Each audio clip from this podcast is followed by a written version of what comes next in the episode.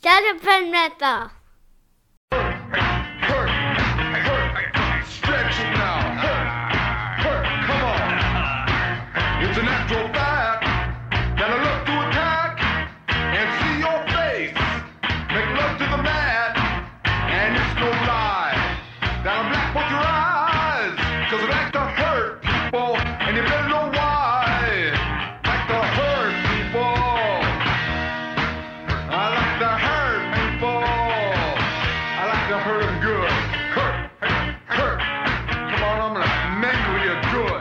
Hello, wrestling fans, and welcome to Shut Up and Wrestle, an old school wrestling podcast about good conversations and great stories.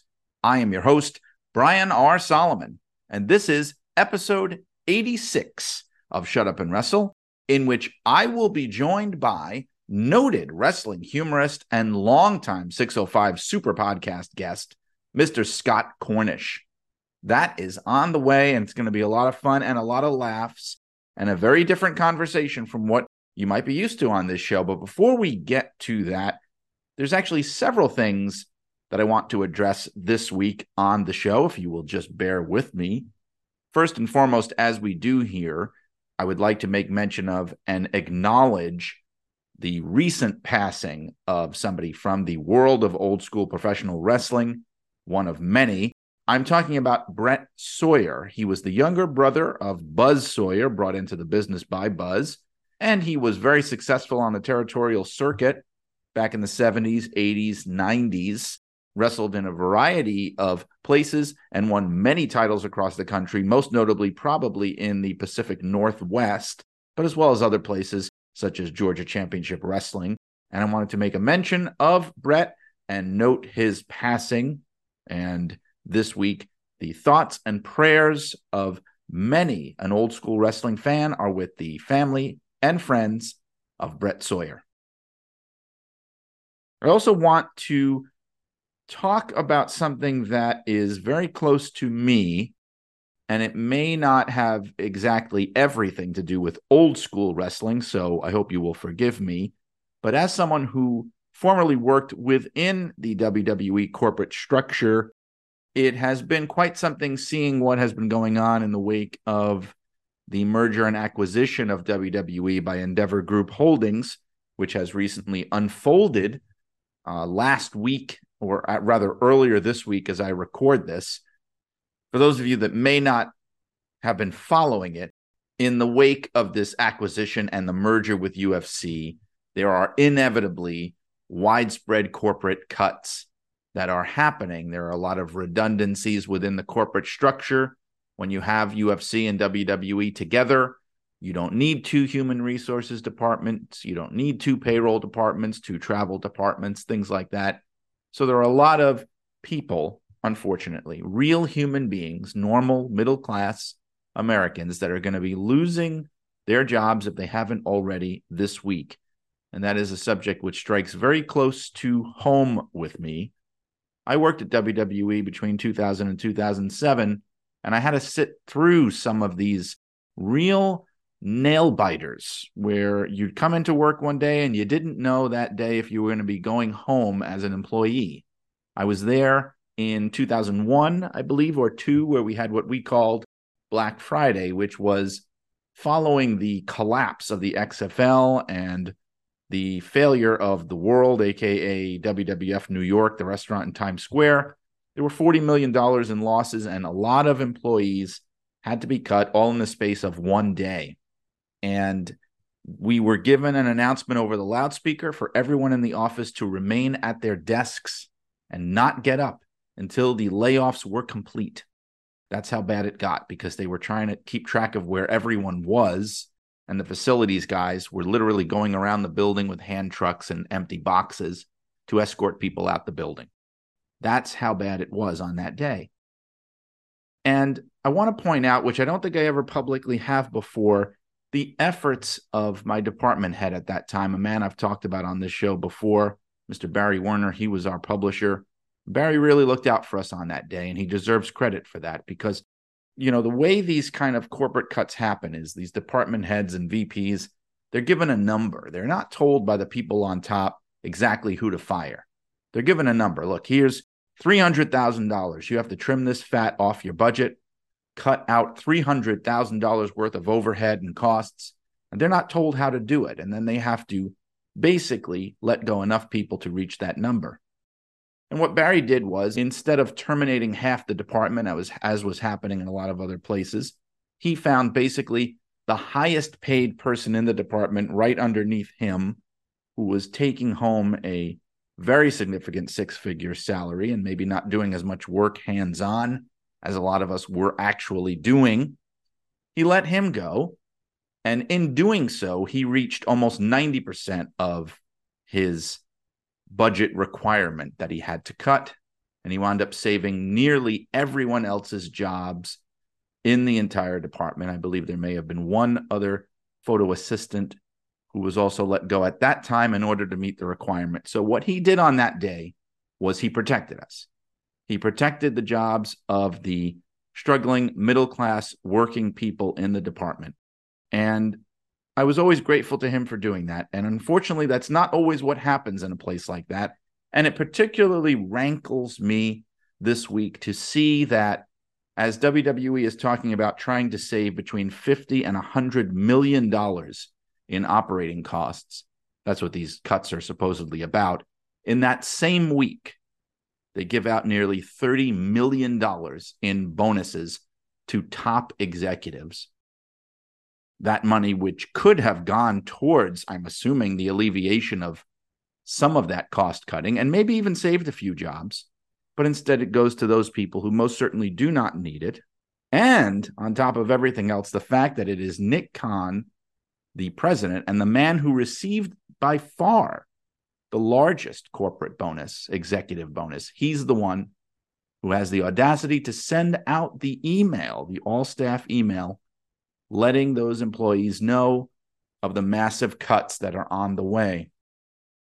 Just another heartless day in corporate America, but I believe it needs to be pointed out and addressed again as somebody who has been there and who knows that feeling when you have a workday coming and you literally don't know if you're going to have a job anymore. Now, I know on the day of the cuts this time around, they told everybody to work from home so that they can address them all individually and not have mass commotion in the office as we did there over 20 years ago back in the days before remote working and Zoom. So I do feel for those people. I am also not living in a fantasy land. I understand when you have mergers and acquisitions like this, people do lose their job. There is cutting that takes place.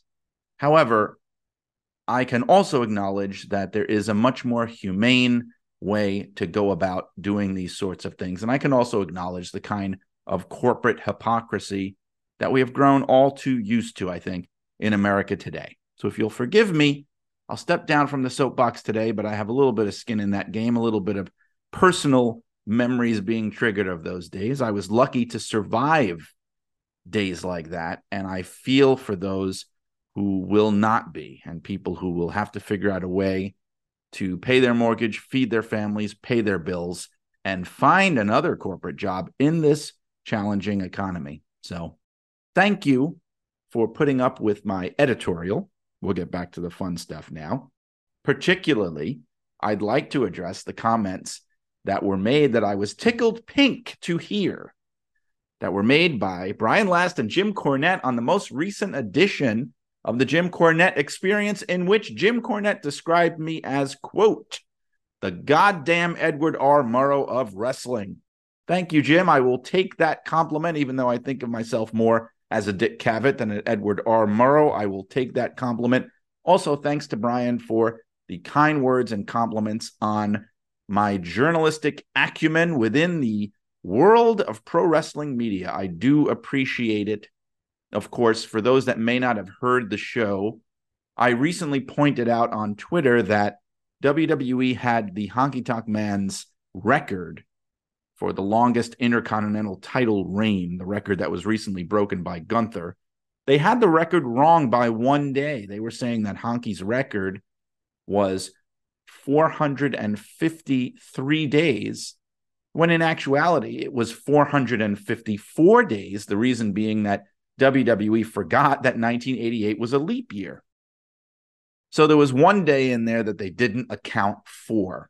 So Gunther did break the record, but he broke it one day later than WWE claimed that he did. And I know on the show, on the experience, Jim kind of lost his mind wondering if the leap year discrepancy would throw off all the wrestling records that we know, like Bruno Sammartino's world title reign, which covered two leap years, Lou world title reign, which I believe may have even covered three leap years. And I am here to say that Jim Cornette and the other wrestling history sticklers like him can sleep soundly at night because those records are safe. You see, the mistake with Honky Tonk Man's reign was strictly WWE's error in that one instance. And I'm not the first person to point it out, as years ago, Howard Finkel, who I worked closely with during my time in WWE, always made it a point to state that Honky Tonk Man's record was 454 days due to the leap year. But somebody missed the memo in WWE and it happened. I can tell you that because I have researched this kind of arcane knowledge for other projects I've done in pro wrestling, my books and various articles and things, that I verified a lot of these day counts. Yes, that's what I do with my free time. And I've always incorporated the leap years. And I can tell you that, for example, I'll, I'll mention those two big ones the Bruno Sammartino world title reign and the Lou world title reign of 1948 to 56. Those day counts are accurate. The ones that are out there in the public, they do include the leap year days. Again, it is just specifically the honky tonk man where the mistake was made. So history is safe, wrestling records are safe. I just wanted to point that out as a response to what was said on last week's experience. And if you didn't hear it, well, then never mind. It doesn't apply to you. But if you did, there you go. Now, the last thing I will say at the end of this very long winded intro, and I apologize, is I want to give you a quick comment, a quick update on Irresistible Force The Life and Times of Gorilla Monsoon, the book that I am now getting into the writing phase for. I'm finishing up the interview phase, but I made one major exception this week, and it was to talk to Valerie Morella, the daughter of Gorilla Monsoon who has been wonderful in the entire process of putting this book together, so helpful, and who in the last few days agreed finally, thank you, Val, to sit down with me and give me an official long form interview talking to me about all her great memories of her dad, things that really only a daughter would know or, a child would know about their parent. For example, did you know that one of Gorilla Monsoon's favorite movies was One Flew Over the Cuckoo's Nest. Well, now you do know that. Did you know that his favorite cigarette brand was Cool? Well, now you know that. And you're going to know a lot of other great stuff, interesting stuff, details like that that I learned from Valerie. It's all going in the book, Irresistible Force. I'll keep you guys updated. Now I'm going to shut up about all this other stuff because I want to get to my conversation with Scott where we just went all over the place with this. Now, if you've listened to Scott on the 605, you know he's a very interesting guy and he's a very funny guy. And we talked about our wrestling fandoms. We talked about meeting pro wrestlers, what it's like being around that. But we also talked about bigger topics like even just the very nature of celebrity, what it means to be famous, what it means to meet your idols and be around people that you look up to. We talked about a lot of issues and concepts like that. I found it to be a lot of fun, very edifying, and very fascinating. And I'm glad that I had Mr. Cornish on the show. And I think that after you listen to this, you will be glad that I did as well. So I'm going to take you to it right now.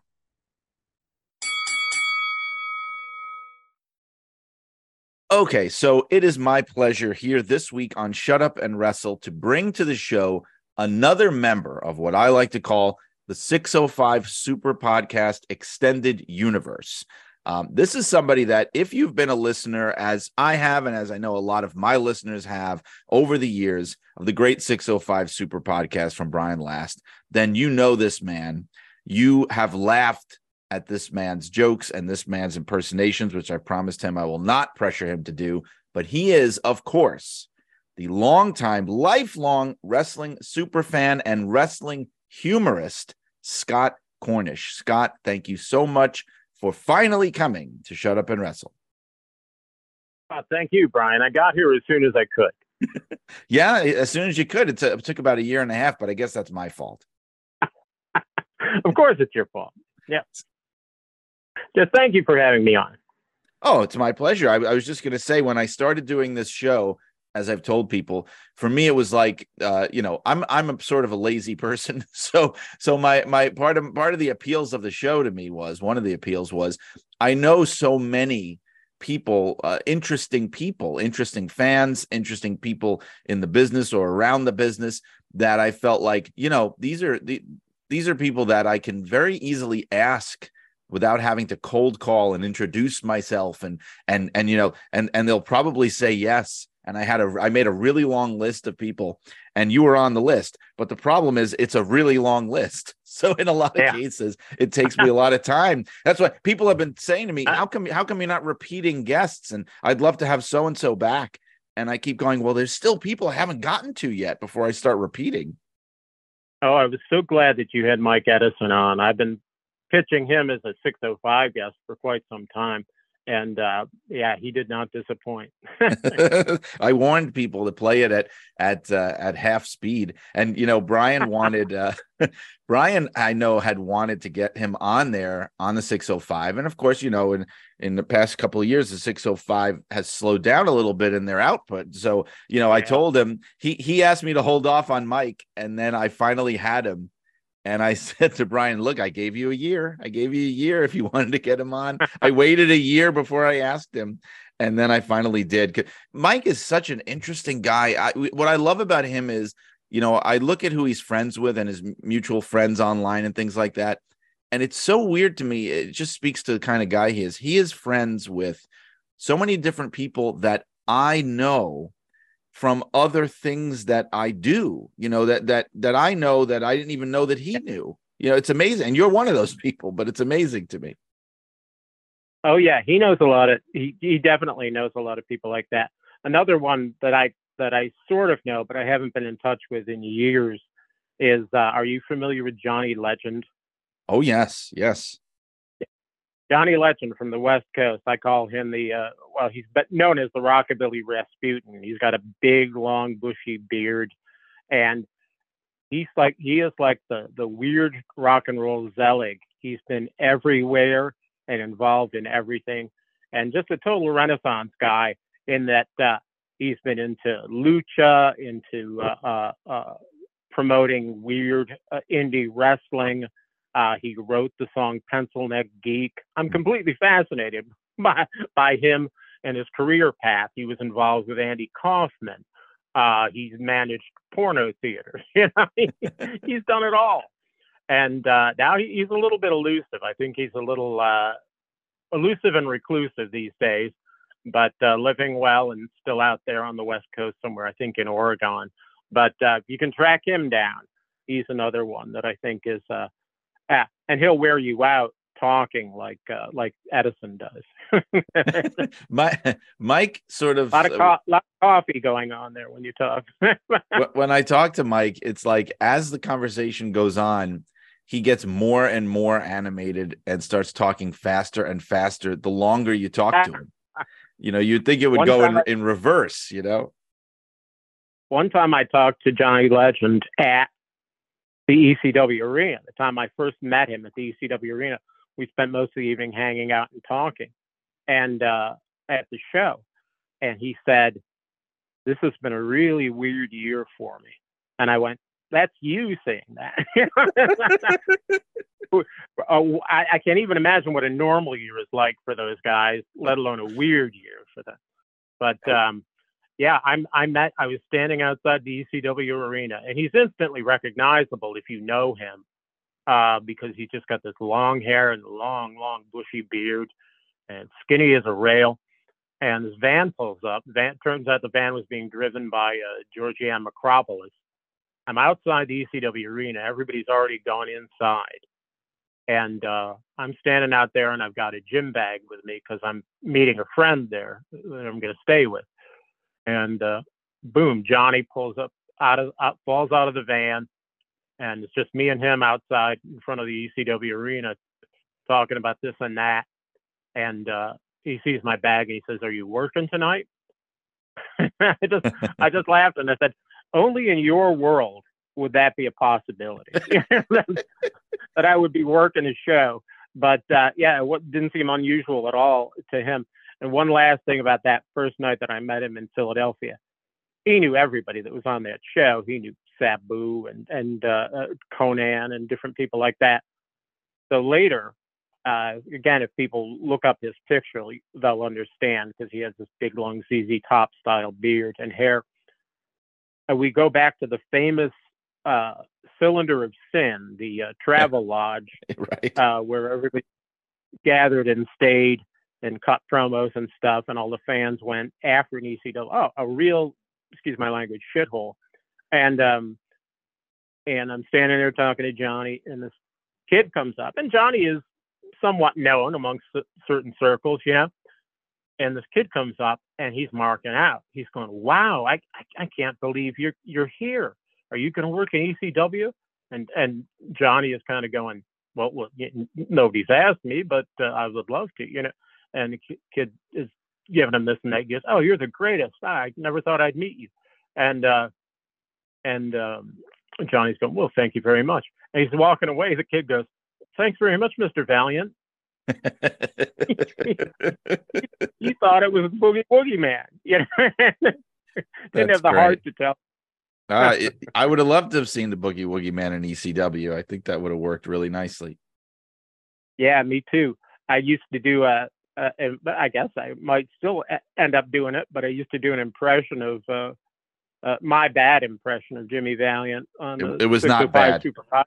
It was No, not thank- bad. I'm just going to tell you. I'm going to interject and tell you that it was it was Oh, terrific. thank you. It was it, it is rough on the voice, but um, uh, so I would do that. And uh, years ago, uh, the fabulous artist Travis Heckle, uh, who does all the artwork for the uh, the Cornet podcast and the 605 for years, he tracked down Jimmy. Va- I met Jimmy Valiant at a few shows and out at Cal- Cauliflower Alley before I was ever doing an impression of him, and uh, he tracked down Valiant at some signing somewhere, and he got so he gave the the short version of me doing impressions of him. All of a sudden, here's Valiant cutting a half, you know, like a 30 second promo on me. So, Corn dog, somebody told me you think you're the boogeyman.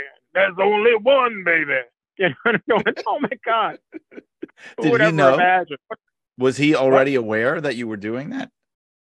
No, uh, he, I'm sure he doesn't even remember now. You know, just somebody told him, Mom, my, my friend does an impression of you on a podcast, and he was off to the races. I was so flattered. It was such a great, a great thing. But I, I met him at a few shows and things like that. Never got my picture taken with him, but, um, but uh, uh, he's a favorite of mine. Certainly is. You know, growing up in the Northeast, uh, I think I really started watching WWF television about the time that the Valiants were.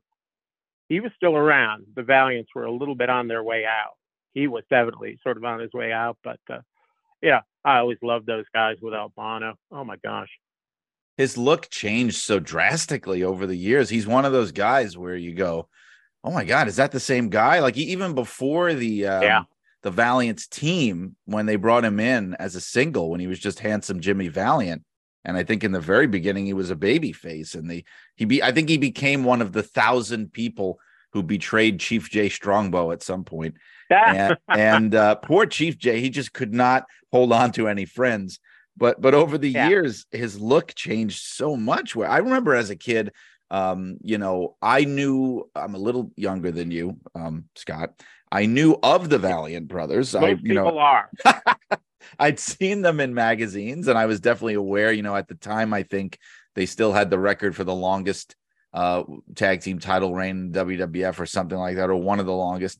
And then, you know, around that time, I'm getting an awareness of uh, of you know Cr- Crockett NWA, and because that's sort of like the at the time in the Northeast, it was like the cool alternative, you know. And I would find videos or things, and they would have Jimmy Valiant down there. And, you know, and we all know that was the classic Boogie Woogie man.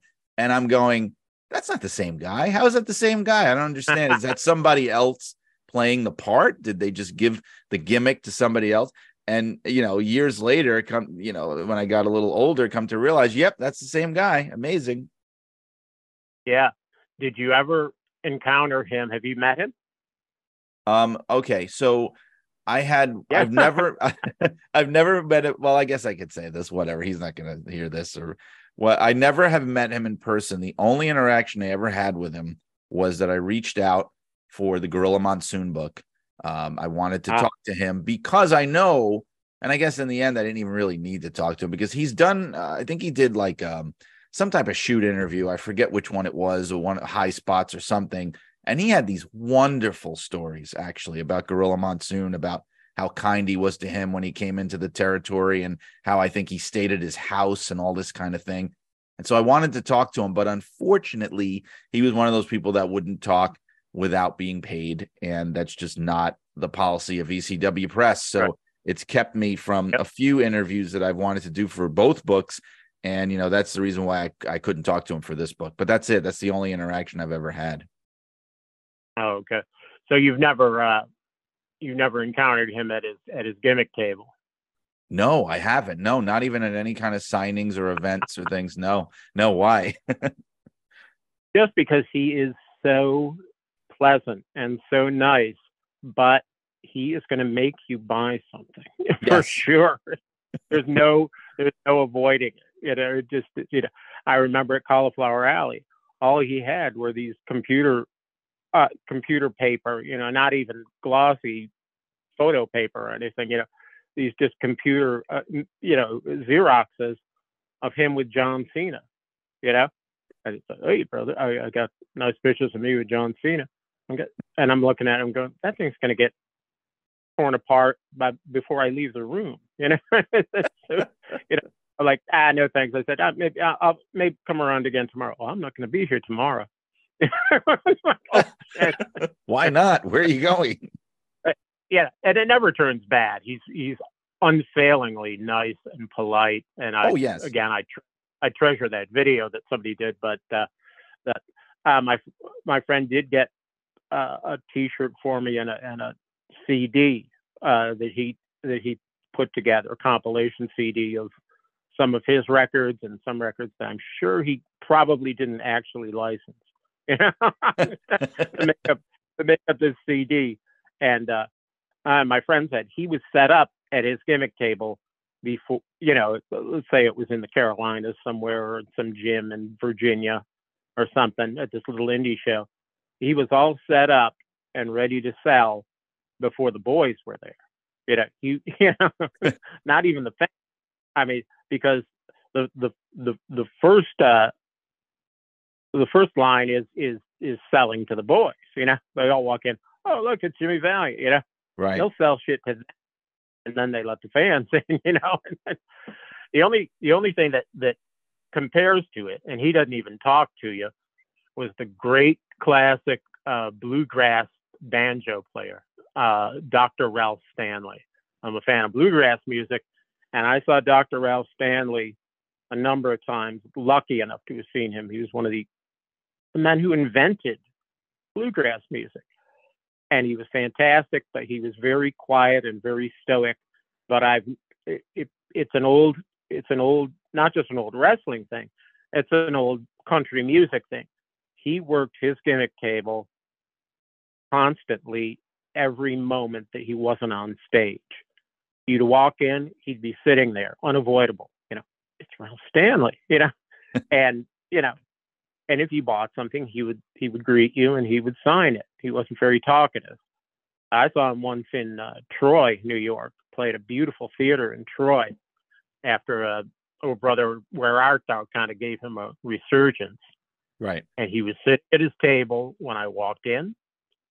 Uh, I took my seat, and uh, two minutes later, he walked onto the stage and played. And then they took an intermission. And when I went out in the lobby, he was already back out at his table.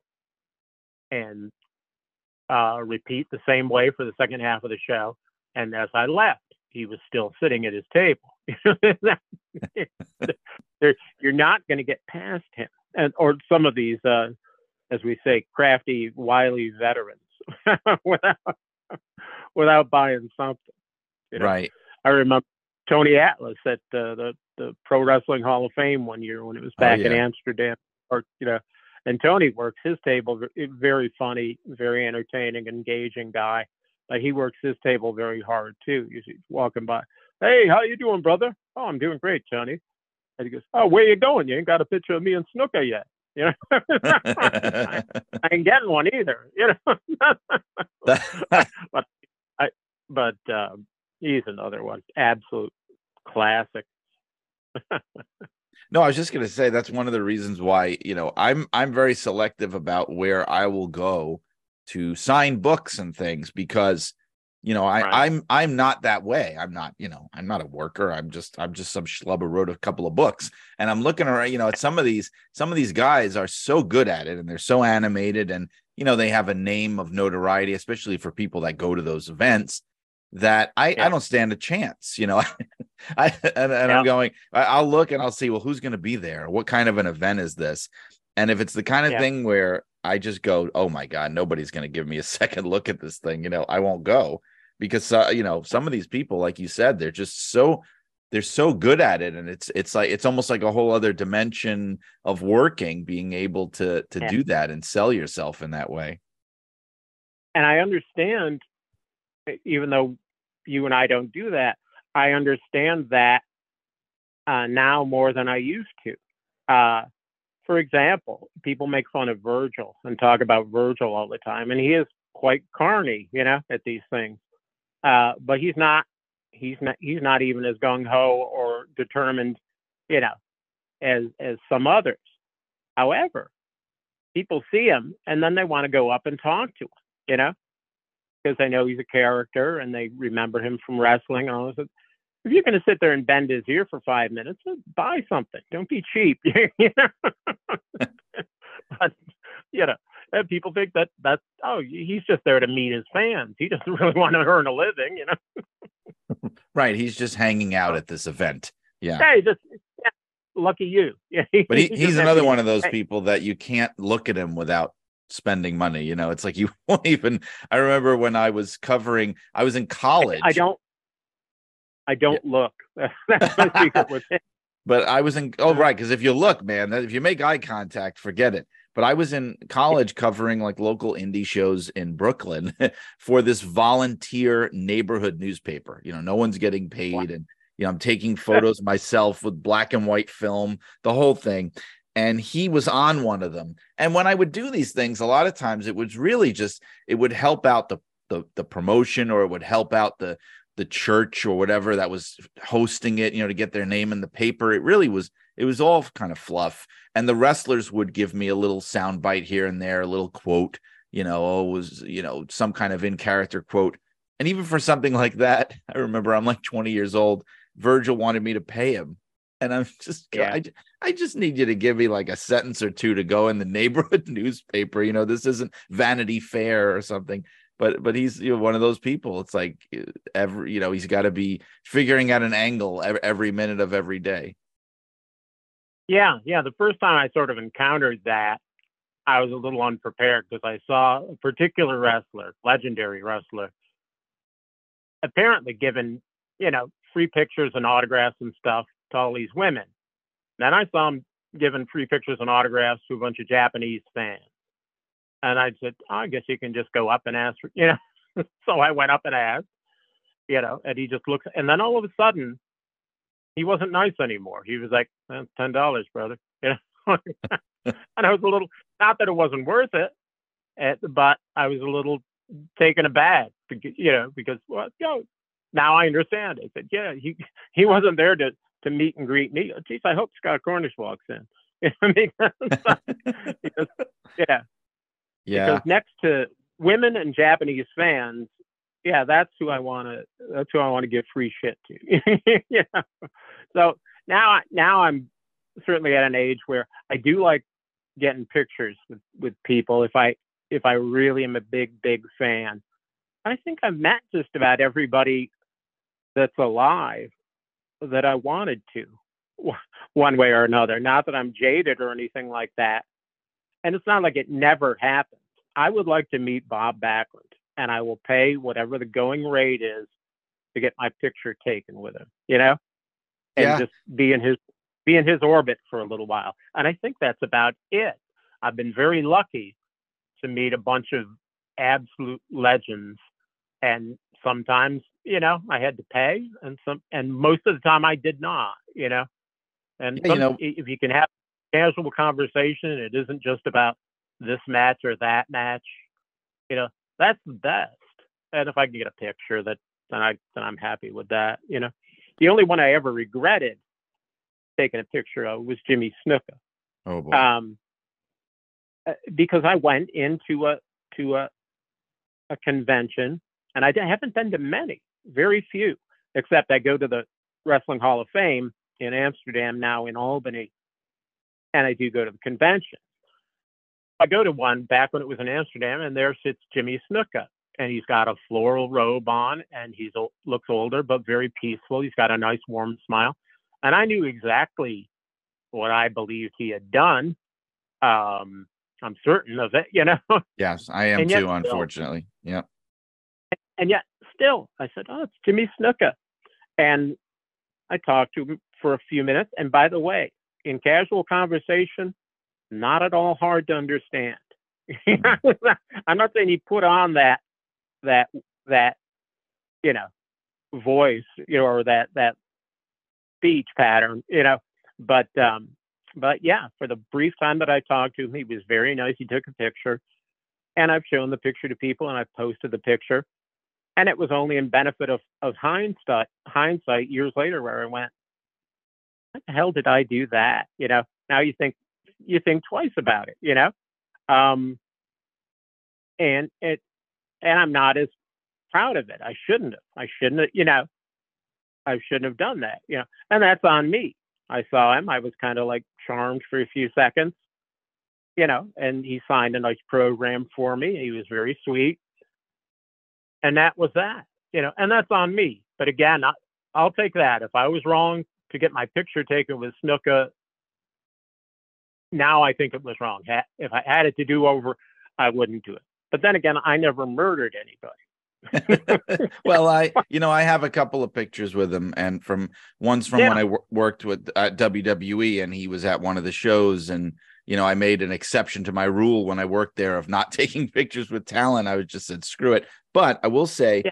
um, I didn't fully have an appreciation or understanding of the whole incident with him until I really started researching it for one of my books, Pro Wrestling FAQ, and Yeah. I have there's a chapter in there about you know wrestling scandals. I was doing that before Dark Side of the Ring. Okay, I set the standard, but um, but i i i dug deep into that to the point where I was really, like you said, able to say to myself, yes, um, I am soundly convinced that this is what happened. right Uh, absolutely convinced.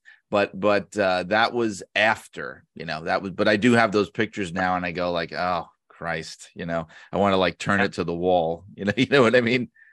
right yeah yeah I, I don't share that picture anymore i still have it but i mean uh, you know who came up to utica one time and did a meet and greet and a and a film presentation was henry hill Oh the ex mob, the actual mobster, you know, you know, former monster that Goodfellas was based on. So Right. you know, after he was no longer, you know, after he was out of witness protection and had been on Howard Stern and things like that, they did a they did a show at a, at a theater and uh, showed Goodfellas, and um and and you know he introduced it and then did of course did you know uh, did you know pictures and autographs and and I'm almost at the thing because I love Goodfellas so much, you know. Yep. And I'm going, what the hell kind of a thing is this? You know, I'm not going to get my picture taken with him. He's not Joe Pesci that I'm meeting. You know, mm, mm, right? It's not Ray murderer. Liotta, right? Well, the same thing happened, and it's funny. It's it's another Scorsese thing, but a few years ago, I knew somebody that was going to um, somebody that was in the stock market or biz- some business related thing, and and they were going to some type of a work uh, conference or something related to the industry, and they were having there a seminar. It was more than a seminar; it was like a full on celebrity meet and greet with the guy that the Wolf of Wall Street is based on. So the actual Wolf Yeah. of Wall Street. And I'm going actual like, Wolf- th- yeah, like like the son of a bitch, like the brazenness of Horrible person. you are you are human garbage. And people are lining up to, like they're meeting Leonardo DiCaprio or something. You know, you know what I mean? Eh, it's it's it is a really bizarre thing. It's it's like having a serial killers convention or something. You know. Oh yeah, that's where. I mean, that stuff is fascinating. I, I can understand the interest that it has.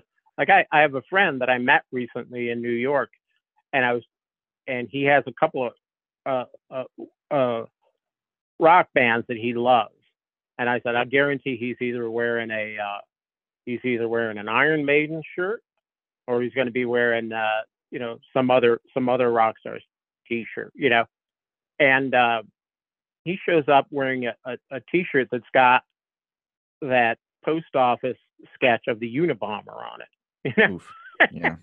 and I and and he'll he'll he'll actually I think he said the Zodiac killer was his favorite mass lovely. murderer. You know, Yeah. Yeah. I don't have I, that's okay. I don't have one. Know, favorite mass murder. I, I don't have one. Yeah, but- but, um, but and then some people take it even further. You go, you see what that is? What's that?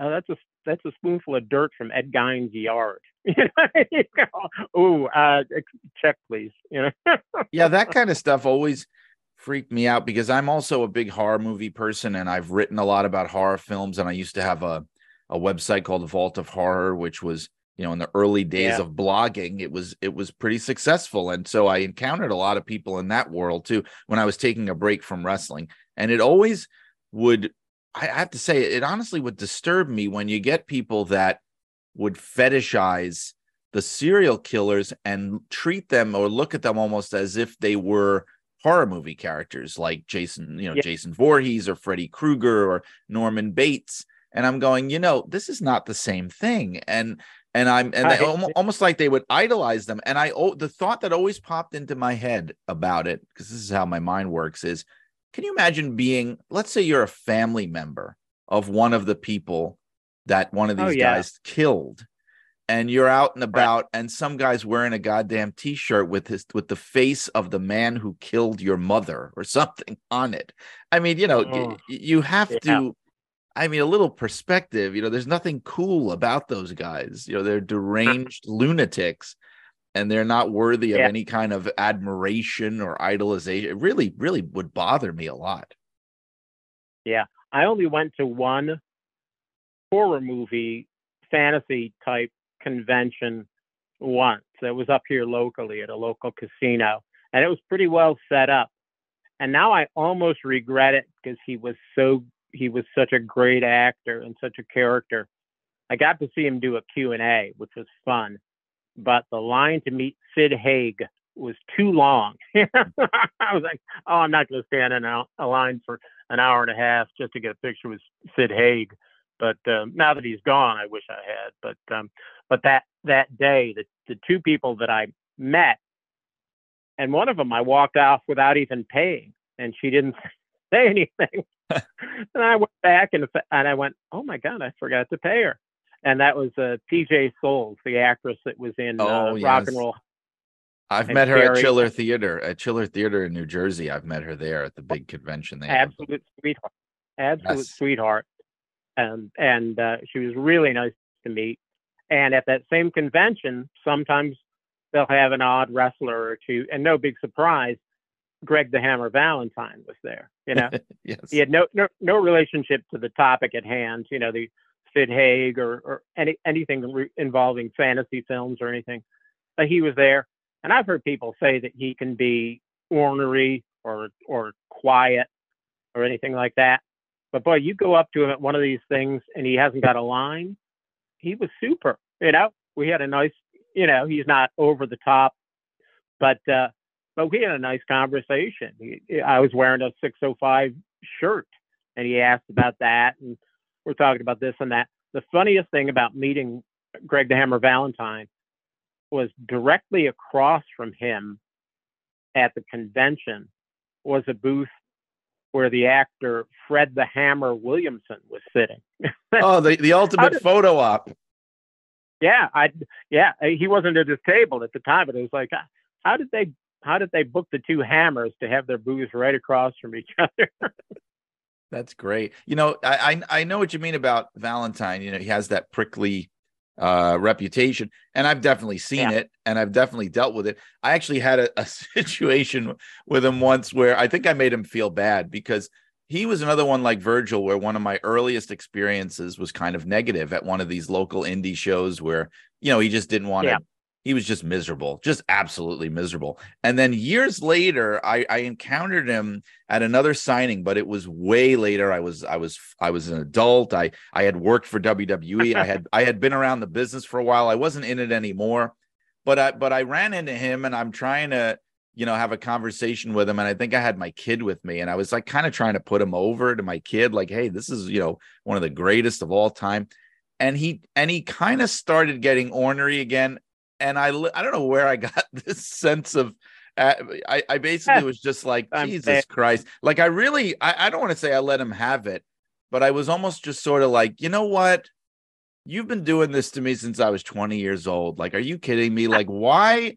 Why do you have to be so mean? I really did say something like that. Like, yeah. come on, man. You know, like I've worked you know, I I I've sat in a limo with Vince McMahon and he was nicer to me than this and and ah. I and I actually broke him up to the point where he felt bad and he started chatting and he was apologetic and I think it's almost just like for some of these guys it's like a default kind of state that they're yeah. in just to deal with the kind of people that I'm sure they encounter on a daily basis. You just have to like close off a part of yourself but once you can break through that you see the human being, you know?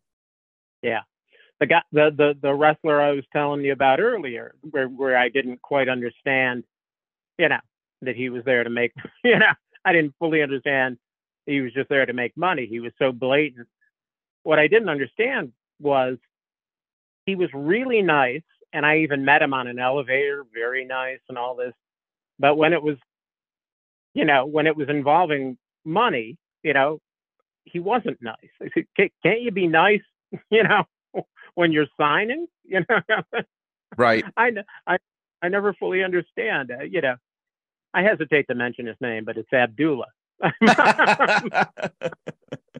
oh man, another one, another one. Can't look at him without paying him. I I wanted to talk to him but, for the Sheik book, and that was an impossibility. Yeah, yeah. And and and he's he, a great favorite of mine. Maybe not the nicest guy in the world, but an absolute icon. You know, and have it have it had it having a chance to do it over again, which I probably won't. I would, you know, I'd pay to have my picture taken with it because I would like that. But um, uh, but beyond that, oh, I wanted to tell you one really funny story about Valentine and his sense of humor. I don't know if I've told this on the air before, but one time we went to a local uh, toy store at an Albany mall. My friend Nick and I went, and uh, they had three people there. They had some people signing in the morning. I think the Brooklyn Brawler, and then at one o'clock they were going to have um, Kevin Sullivan, Greg the Hammer Valentine, and uh, Andrew Anderson, an independent wrestler that seems to be at every convention, and he's good friends with Sullivan and oh, yes. Valentine. Yes. And generally drives them, I think, and, and gets them to, to appearances and signings. So the three of them are waiting to sign, and they're sitting on a couch. And the funniest thing is, we walk in, and there's a huge long line of people to meet them, but nobody is walking up to them at the couch to talk to them. Uh, it's like, oh, we don't want to lose our place in line, or that's not how it's done, or I don't know what it was, you know and there was too many people. This was right around time that the pandemic was still going on, and I was like, same thing. It was like, oh, I I can't stand in a line.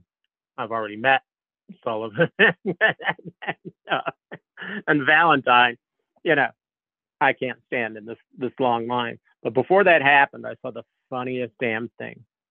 Valentine gets up for a while and co- goes away, and I just happened to be walking by. He comes back to the couch where the where Sullivan and Anderson are sitting, and he says, uh, "The promoter uh, doesn't want us sitting out here. He wants us to sit in the back until they're ready for us to sign."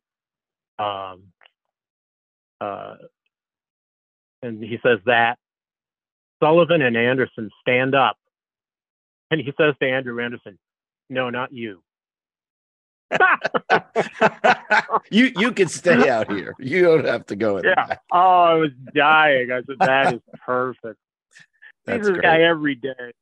That I is really great. gave him. The, I I thought that is funny, but the there's I've met a couple of people at that particular toy store, and I don't know if they do them anymore, or it's just that I've met the people I wanted to meet. But um, the one I tell you, boy, if you get a chance to meet Ken Patera, that guy is a live wire. Uh, he is so funny and Well, so I don't know- I don't know if you heard the interview that I did with him for the show, but that was a Oh, situation. Yeah. Okay, well, that was not even supposed to be an episode. That was that's how funny and good he was. Where I, I was talking to him for the book for Gorilla. You know, I'm like, okay, you're the guy that retired Gorilla Monsoon. Let's talk about that Philadelphia Spectrum and all that.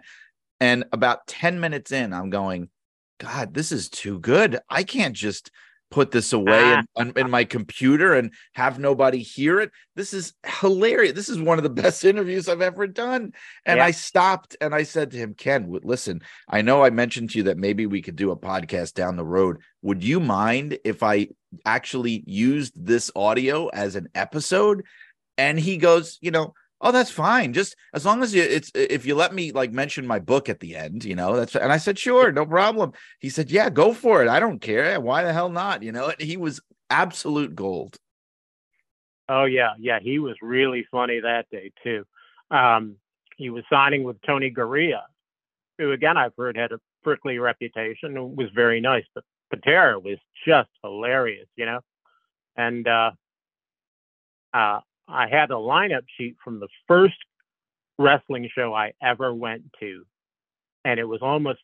It, I think we were one day off. It was 40 years to the day uh, of 1980 seeing uh seeing uh Ken Patera wrestle uh who did he wrestle that night? Um I don't think it was Gorilla, but Gorilla was on the card too. Oh no, it was. It was Intercontinental title match. Uh Ken Patera versus Tony Garea in Utica.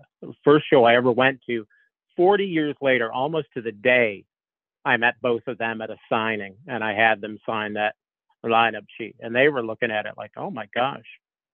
You know, and uh, look, this is that's 40 years ago. Pateras looked at it again, yeah, and look who my opponent is, Tony Gonorrhea. Tony, Tony's only heard that joke 3,000 times. I'm sure. like, "Oh." I'm sure. But uh, yeah, at one point, uh, uh, he says, uh, a fan asked him a question about Vince McMahon, and he says, "Oh, you know something?" And he looks over for a second. He goes, "Tony, do you still work for them?" And Tony goes, "No." He goes, "Oh, okay." Fuck Vince McMahon.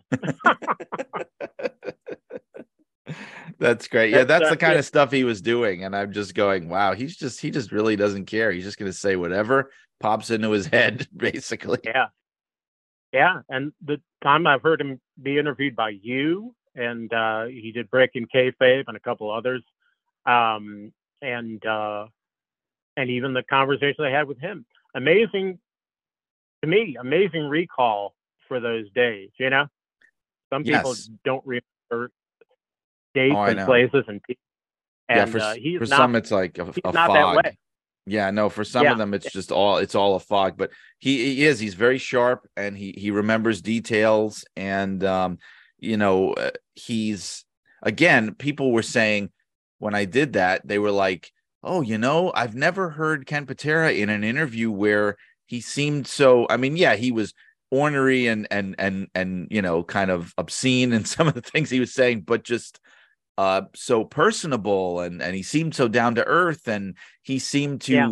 you know actually like you when he was talking to you and I- and i'm Yeah, going right. yeah, yeah you, you just have to like i said before you have to uh, focus on the human being talk to them like i've been talking to wrestlers you know for decades you've got i mean you know what i mean you, you've got to just talk to them as a human being get them outside of get through the veneer of the of you know their their kind of Yeah. self-preservation and just treat them as a human. And and and most importantly make them feel like they are definitely the more important participant of the conversation. And if you do that yeah they'll open up to you and they'll be nice. Yeah. Yeah, I, I don't mean it in a bad way, but my friend Nick said to me once, he says, I can't talk to these guys the way you do. He says, You're you're so casual, you know, when you meet these guys and you talk to them and stuff like that, you're able to have a conversation. And I said, and I didn't mean it in a bad way. I said, it's because I'm not really impressed. you know, sometimes not- they respect that yeah, there were a couple of people that I was not in awe that I was in awe of meeting them. I'm not ashamed to say at all. Uh, uh, but most people, again, yeah, normal converse, you know, a normal conversation. You just take take you know. I met um, certainly had met him before, a couple of years ago at that Hall of Fame, I met the Rock and Roll Express, you know, and Ricky is hilarious, and but I, you know, and he was, you know, very much on, and but I had a fun conversation with him, and uh, and Robert surprised me with how funny he was. oh he yes. was funny too, you know, and uh, you know, and just talking to them, they cut a promo for Cornette's birthday that was very funny, and you know, you know, it was just all very loose. You know, you don't have to really uh, uh, gush over these guys or idolize them or something, and you have a good. I showed an old picture to uh, Ronnie Garvin. It's him wrestling um, Mongolian Stomper from an old Smoky Mountain Wrestling program, and both of them are an absolute bloody mess. It's like a chain match. They're both bleeding all over the place, and uh, yeah, Ronnie is the farthest thing from impressed, or you know, but he is looking at the photo, and it's triggering old memories and things like that. He's looking at it. He, I think he even showed it to somebody else, and just very quietly he says, "Yeah, I never got even with him for that." That's fabulous. I think that was that was actually the weekend I met you. That was the first um international Yeah. pro wrestling hall of fame weekend in Albany because I remember when you mentioned the the uh, Cornette's birthday thing. I remember when they were doing that, and um, Yeah. I, I talked to them too, and they were they were very nice. As a matter of fact, I think it was either at that or it might have been CAC. Uh, Robert Gibson just basically he just stopped everything he was doing and he just started showing me card tricks. Like he just he had a deck of Wow. cards. He had a deck of cards Awesome. with him, and he's just going here. Look at this. I'm going to show you how I do this. And he's just showing me all these card tricks. You know, the the most kind of un, unlikely thing. And and I remember Yeah. they were great. Ronnie Garvin uh, was great. I talked to him that first Hall of Fame weekend, and all I wanted to talk to him about was Miss Atlanta Lively. Like that just that that popped him because I had to. I just brought it up, and he told me. I, I don't know. You've probably heard the story. There's a story about how when he was doing that gimmick, where for people that don't know, where he was basically pretending to be a woman, but it was the most obvious thing in the world. It was like the machines, you know, where he's Yeah, it- it's it's Ronnie Garvin in drag. You know, he looks like a linebacker, except he's got a wig on and you know, kind of fake boobs inside a sweater and all this and he told me the story about how when he was in the locker room and he was still in gimmick um basically people were coming over to him because the barbarian had apparently like taken an interest not knowing. And the barbarian was Ah. saying something like hey uh who's who's the new girl over there? And they actually kept it going. When garvin found out he kept it going he didn't want to tell him he just sort of Oh, kept bringing stringing him along and then finally kind of lifted the wig or whatever and said hey barbie it's me it's it's ronnie you know and he lost it That's funny. I love hearing other wrestlers refer to Barbarian simply as Barb. yes but he called him he called him barbie that was even better Barbie. Ron, Ron when he told the story to me He called him Barbie. Yeah, fabulous.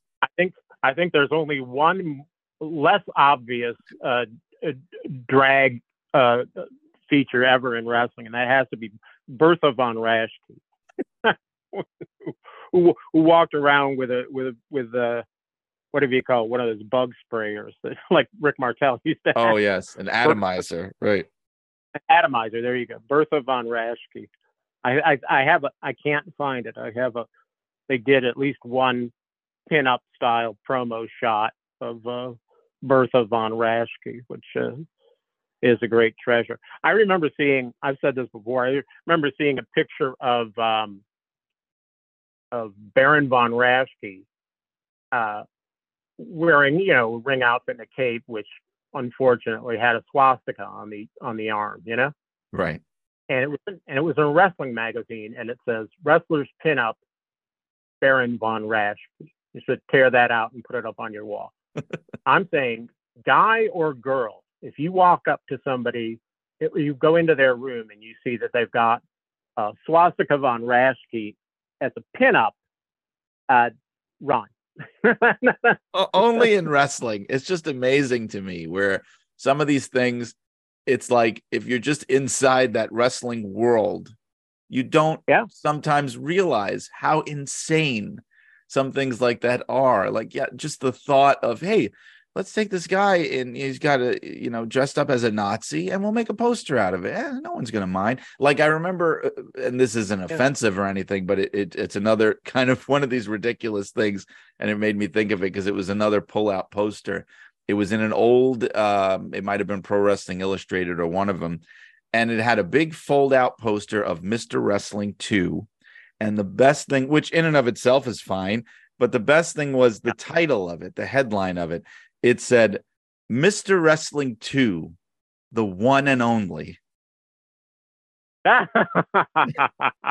That is it. that is my wife's favorite poster ever because I showed it to her in my collection because she was a Yeah. big she she she's one of those people who when I watch wrestling with her, you know, she doesn't have the same attachment to it that I do. So she'll point out the ludicrousness of it and things and she's just fascinated because she doesn't know the whole history. Oh, there was a tag team and there was another Mr. Wrestling and she doesn't know that. She's just watching Mid-South with me and God bless her soul and she's going I don't understand what where's Mr. Wrestling 1? how how is there just a Mr. Wrestling 2?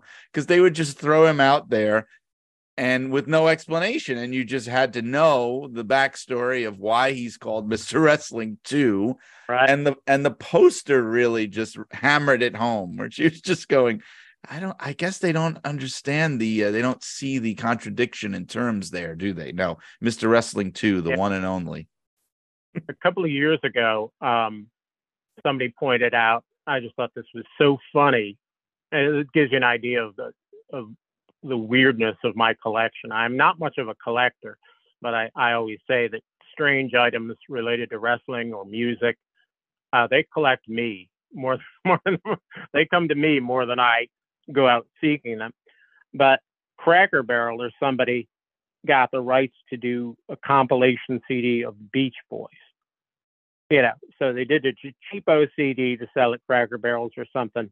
I think it was Cracker Barrel, and it's like, yeah, Beach Boys, America's best, and got a picture of the Beach Boys on the cover, and you know, eight or ten songs you can imagine, very very common Beach Boys classics, you know, and it was sold for cheap but somebody points out and said, look at the picture on the cover.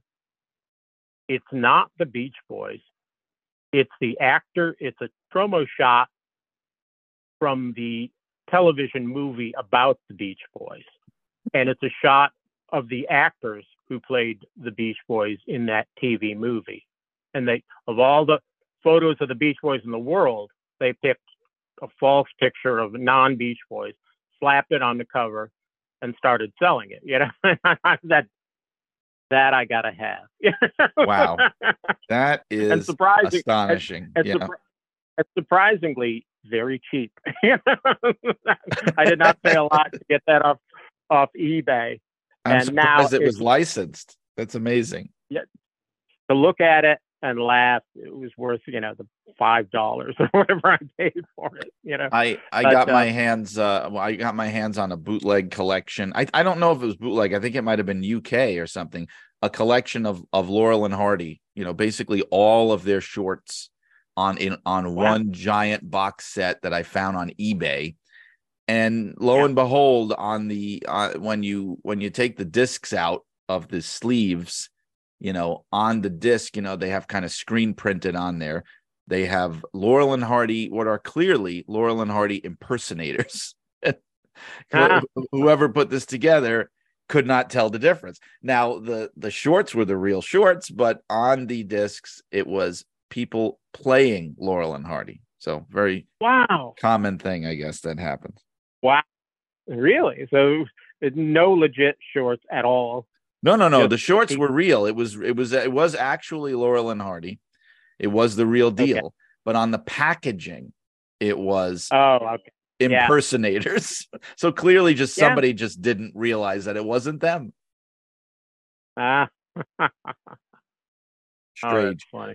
But one thing I Yep. wanted to say about the um because we're talking so much about conventions and meeting these people in person, which you know, for me, it was when I first started doing it a- as a very young person, it was you know kind of like this this eye-opening experience. But it, not just even wrestling. Like I said, I've met I've met a lot of wrestlers this way, and I've met a lot of celebrities, or you know, however we can use that term, maybe a lowercase c. I don't know at, at some of these. Uh, shows like Chiller Theater was a big one for me in New Jersey. That was, you know, in the days even before Comic Con had become so huge, it was one of the major ones. It's still really cool. Yeah. But I, I feel like, and maybe I don't know if you could, if this follows your experience at all, but I feel like over the years it's gotten, it's definitely gotten much more uh sh- with the stress on the bottom line. I I think um, when I used to go, say 20, 25 years ago, to these things. It was much looser. Like you could just feel Yeah. like you could have a conversation p- with people without feeling like they were immediately going to try to sell you something. I remember there were a lot of people who you they would tr- you know they were selling gimmicks and items and things but if you wanted to just Yeah. snap a photo with them they weren't going to charge you. They you know if you wanted to buy one of their photos that was different but just to take a picture i mean i have pictures i took I have autographs and things. I have a a box of um, a box set of Dawn of the Dead that I got Tom Savini to sign, and Oh, wow. and Tom Savini actually does have a reputation for being one of the pricklier ones at these things, and he Yeah. he signed it no problem. Didn't ask me for a penny. I didn't even realize that he was charging for things like that. He just did it. And I feel Yeah. like over the years, it's gotten a little more like uh, this is a business and we're here to conduct business and a little less fun. Yeah. Yeah, you could be nice while conducting business. That, so that's I think that that makes a big difference. you know, you should at least be pleasant. You know, uh, for the for the minute or two that that encounter is is, is going to take. And some people just are tired or beyond that, or I don't know what. you know, uh, and I'm not not like, and I I've no real. I'm more like I would go to Comic Con just to walk around and see all the bizarre characters, you know, and meeting somebody or other, whether it's a wrestler or not, um, is a bonus, you know. And I'm not, you know, I'm not going to pay what Hulk Hogan wants. I no interest in, and that's not not to say that it's not worth it, you know, but charges a fortune and it's it's a couple of seconds and why why would I, you know, I don't really want it. I'm cheap too. Oh no, I am too, and and I also am old enough to have, and I'm sure you are too, to have a sense and a memory of when things were not like that. So it makes it even more ridiculous when you look at somebody and they go, Yeah, "Yeah, I'll take a picture with you for thirty dollars," and you're going, "What?" right. You know, I, I even remember the days when people wouldn't even gen some some people wouldn't even charge for an autograph at some of these things and and i think it's when it got to the point where there became much more of an awareness Yeah. of how much people would be willing to pay for things and then people started seeing it as a revenue stream eh, rather than just oh it's this fun thing i'm going to do and maybe i'll make a couple of bucks like i remember going to an autograph, a baseball show, a baseball card show with my grandfather. Okay. So I was really little.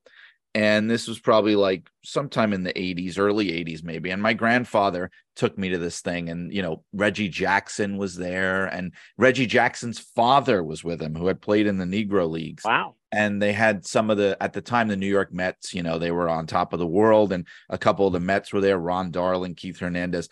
And I remember my grandfather just even being shocked at the idea that people were charging for autographs, period because right. I remember him sure. saying to me, you know, I, I met I met Babe Ruth, you know, when I was a kid, and he was signing autographs yeah. for people for nothing. Babe Ruth.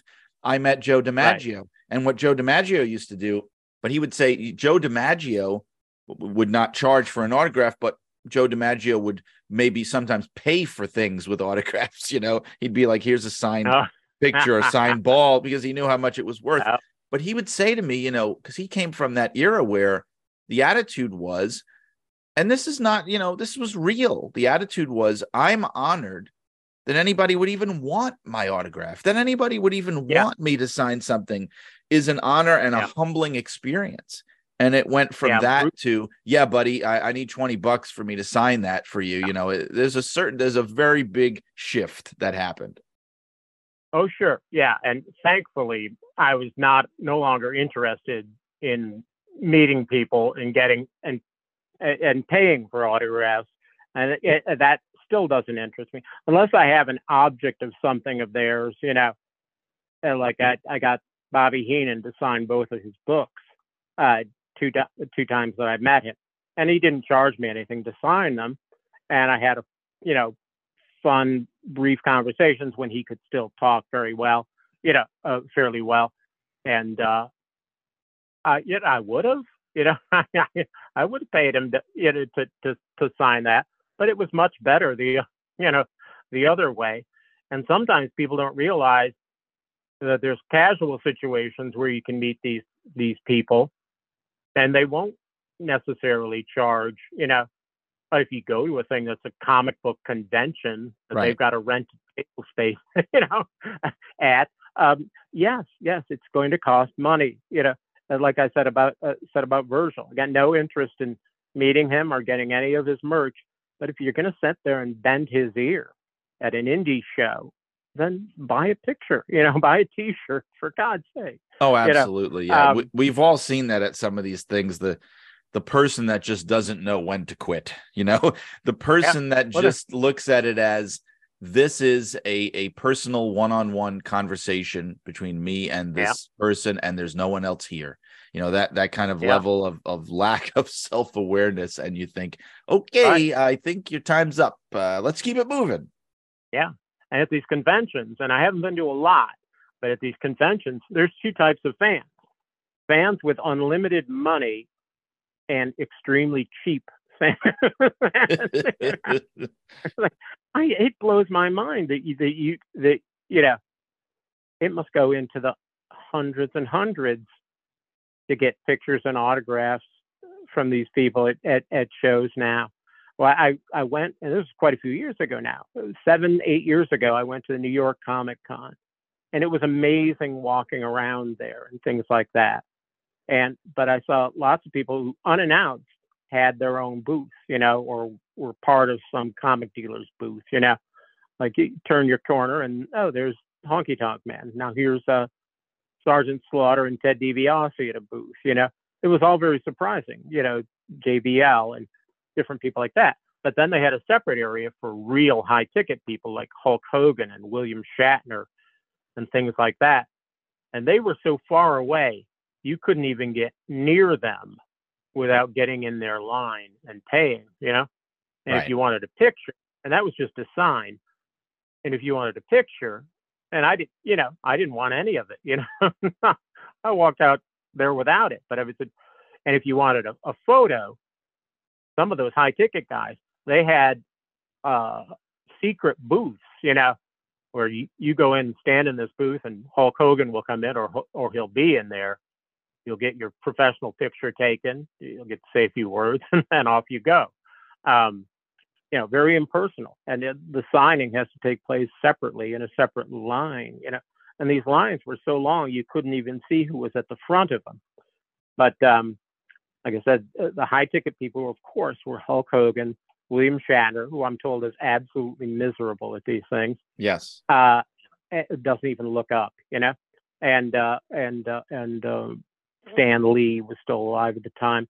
Uh, you know, I can understand that, and they were the most expensive, you know, but the longest lines I saw for different people who were way, way much less, and I'll guarantee you much more personable and fun to meet, were for Tom Kenny, the voice of SpongeBob SquarePants, and Bill Nye, the science guy. And I went, oh, I'm glad, I'm glad to see that. And I know Tom Kenny. Tom Kenny is the nicest person in show business, and he would prefer to not even charge for a picture or, or, or an autograph or something, but sometimes he, he has to. yeah, he's great. But, uh, my kids love him. I I also love him as the Ice King on Adventure Time. That's sort of like another. uh He's he's had a second renaissance in TV animation on that show too. He's great. But but I've seen him plenty of places dealing with fans, the public, friends, or whatever like this, and he is a sweetheart. And especially for kids, he'll do the voices, you know, uh, uh, you know, and it's it's a wonderful experience to meet that guy. It's even better being a friend of his, but but, I- but uh, but he- uh, like I said, I, I always tell him I've never met Tom Hanks, but as far as I'm concerned, you're you're number one nice guy in uh, in. You know the the SpongeBob the SpongeBob thing reminds me, and and Chiller Theater too. And I I have one story I have to tell. It's not wrestling related, as a lot of what we talked That's- about isn't. But who cares? But but but before we finish, I I just had a this just popped into my head because you're talking about um you know in everybody loves his work in SpongeBob. I mean, it's iconic. And I I was at Chiller one year with my kids, and they were little at the time, my older kids, and and they had, and I think his health was failing at the time. He was he didn't he passed away not long after, but Ernest Borgnine came to Wow. Chiller Theater. Yeah. He was not well. You know, he had handlers and things, and you could tell he really needed help. And he probably needed money and, you know, for health expenses or God knows what. And we got up to him. I, I I did go to meet him. I'm a big fan of his, and I love, you know, Marty and and From Here to Eternity and Poseidon Adventure and just all these amazing films that he's been in. And we get up to him in the line and my kids are there with me and i go to him because my kids are there and i'm trying to keep them en- engaged. And i go mr borgnine my kids and i love you as mermaid man in spongebob squarepants. Oh, and and Great. he he lit up. He absolutely Yeah. lit up. And you, like i said you could tell he wasn't um totally there unfortunately anymore but but he talked a little bit about it and and and doing it. And tim conway was you know um um oh his sidekick uh, a barnacle boy. Yeah. and how you know because they were in McHale's navy together. So they they paired them Oh. up for this and it was just this very unlikely kind of moment and experience. I didn't pay it i didn't have to pay anything but just an experience that you can have with with people like that uh sometimes is very surreal at some of these things. Oh yeah, yeah. Like I, I probably our friend Dan Farron, he and his wife Mary uh, live out in California, and they go to the Hollywood Collectors Convention every year, and you know so, even some of the people that that they get their picture with that they meet, I've never even heard of. You know, and first, uh, uh, whether it's a wrestler or a obscure person from television or or movies or or what have you. I, voice actors like Tom uh, do really well at these signings, which kind of blows my mind, you know. But their fans really line up. But they said any of these people, no matter how obscure the name, they said it's just like money falling into your lap. They said they walk out of these things with hefty bags full of twenty dollar bills, you know. right right so And- that it, it's it's a whole uh, cottage industry Yeah, yeah, but uh, but I always look forward to seeing Dan and Mary's pictures. Uh, one time, it wasn't even my favorite show, but one time they had at least five or six of the old cast members from Good Times. So it's Dan, Mary, uh, you know, JJ, Willona, you know, all these people, except for Florida and James Senior. You know, Yes. uh, the Johnny Brown who played the, the Mr. Bookman. You know, it's just Was- wonderful. You know, I, and some and that's hard to get some of those casts together these days. But that's a big thing if you can get a cast photo like Back to the Future that has like all the all the major stars in it. You know. Yeah, those um, are great. They, they had a Willy Wonka reunion at one of the ones I went to, and they, Oh, they had all the Wonka kids, you know, fully grown, Yeah. and and uh, Yeah. I I don't believe I think Gene Wilder may have already passed at the time, or he was sick, he wasn't there, but it was basically the kids, you know, it was the Wonka kids. Yeah, yeah. I at the New York Comic Convention that I was telling you about, I paid for one uh, meeting photo op with uh, Paris Themmen, the kid that played Mike Teavee. Uh, Oh yes, yes, yes, yes. and Willy Wonka, and he and he was super, you know. And for like, it was a pay one price thing. He gave me a, a photo, you know, a photo op, uh, an eight by ten, and a golden ticket. I have, I have a Wonka, Wonka golden ticket. And who was sharing the ver- the, uh, the booth with him? I didn't get a picture with. Was uh, he had a very uh, I'm trying to think of his last name, it, P or something. He was the kid that played Charlie Brown, the voice Oh, of Charlie yes. Brown in, yes, in the early, and he had a very unfortunate I know uh, adult life and a ba- and a sad ending and things like that. he did. And- yes, As a, he was a grown man, but wearing a T-shirt that looked like the old Charlie Brown shirt, you know. and uh, that is sometimes weird at those conventions when a given wrestler uh, wears their old costume, wears their old gear, you know. yes, like, that'll happen, right? Yeah, Nikolai Volkov, always in the always in the gear, and he was sweet.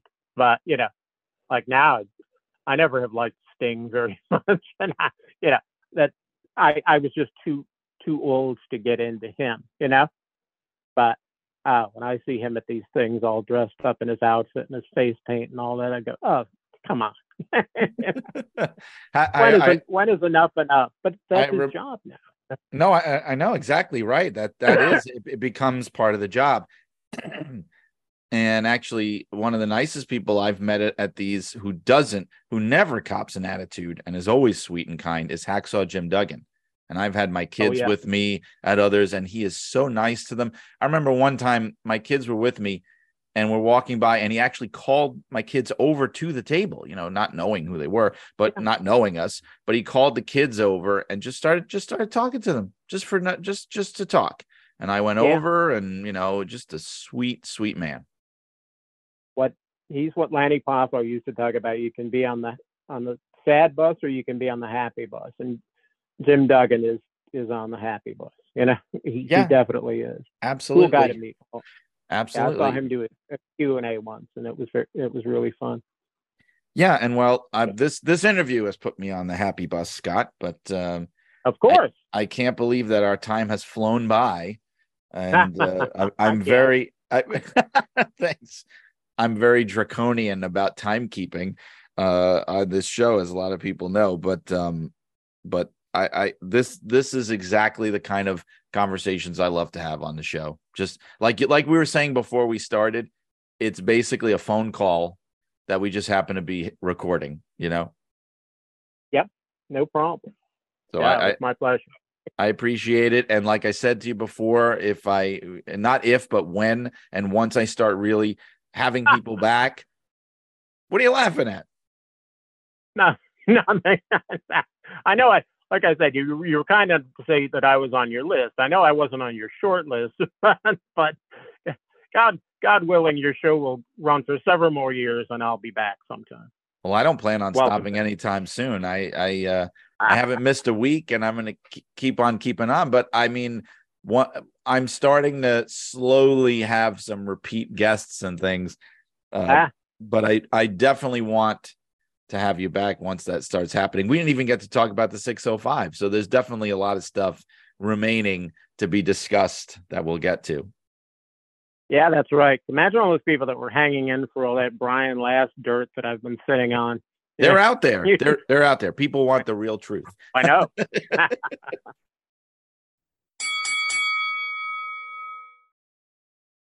There you have it, folks. My conversation with Scott Cornish. I hope you enjoyed it. Like I said, a little bit different. We kind of just allowed the conversation to go wherever we wanted, and that is the way I like it here on Shut Up and Wrestle. So thank you, Scott, for going with the flow, and thank you for giving us even just a tiny little bit of the not Boogie Woogie Man impression I know we all enjoy so much. And I hope you enjoy this show so much and that you keep listening to Shut Up and Wrestle. Next week on the show for episode 87, I'm going to be bringing on another colleague from my WWE magazine days, former WWF magazine writer, Robert Bledsoe, who has some interesting stories about his brief but memorable time in the tower. And he will be here next week on Shut Up and Wrestle.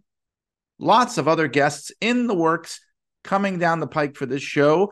I want to mention Slam Wrestling's Jamie Hemmings, who's also a future guest that you can look for. Many others I'm working on bringing to you, the fine listeners of Shut Up and Wrestle.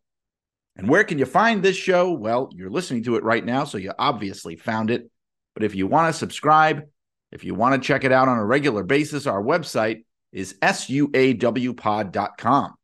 You can also find the podcast wherever you get your podcasts Apple Podcasts, Google Podcasts, Spotify, Podbean, Podcast Addict, etc., etc., and so forth.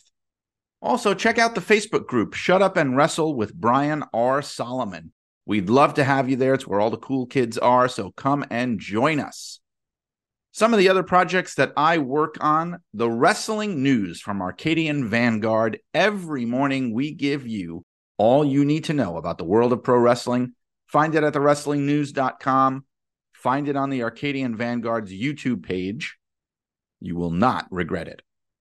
The books that I write Blood and Fire, the unbelievable real life story of wrestling's original Sheik, and Superheroes, the history of a pop culture phenomenon from Ant Man to Zorro. Available on Amazon in print, digital, and audio format, especially I know those three apply to the Sheik book. I believe the Superheroes book is only available in print and digital. I also have signed copies for those that are interested in one. Please do reach out to me. You can get me on email at brianrsolomon at yahoo.com. The magazines that I write for Pro Wrestling Illustrated. You can get it at pwi-online.com as well as Inside the Ropes magazine, which you could get at insidetheropesmagazine.com. If you're looking for me on social media, you'll find me on Twitter and Instagram at Brian R. Solomon. On Facebook, my author page is Brian Solomon Writer. And on any of those social media platforms, you will find the link to my author website on the World Wide Web. Shut Up and Wrestle is a production of the Arcadian Vanguard Podcast Network. And as always, this has been Brian R. Solomon asking you to keep those cards and letters coming in and saying, I can't give you anything but love, baby. So long, wrestling fans.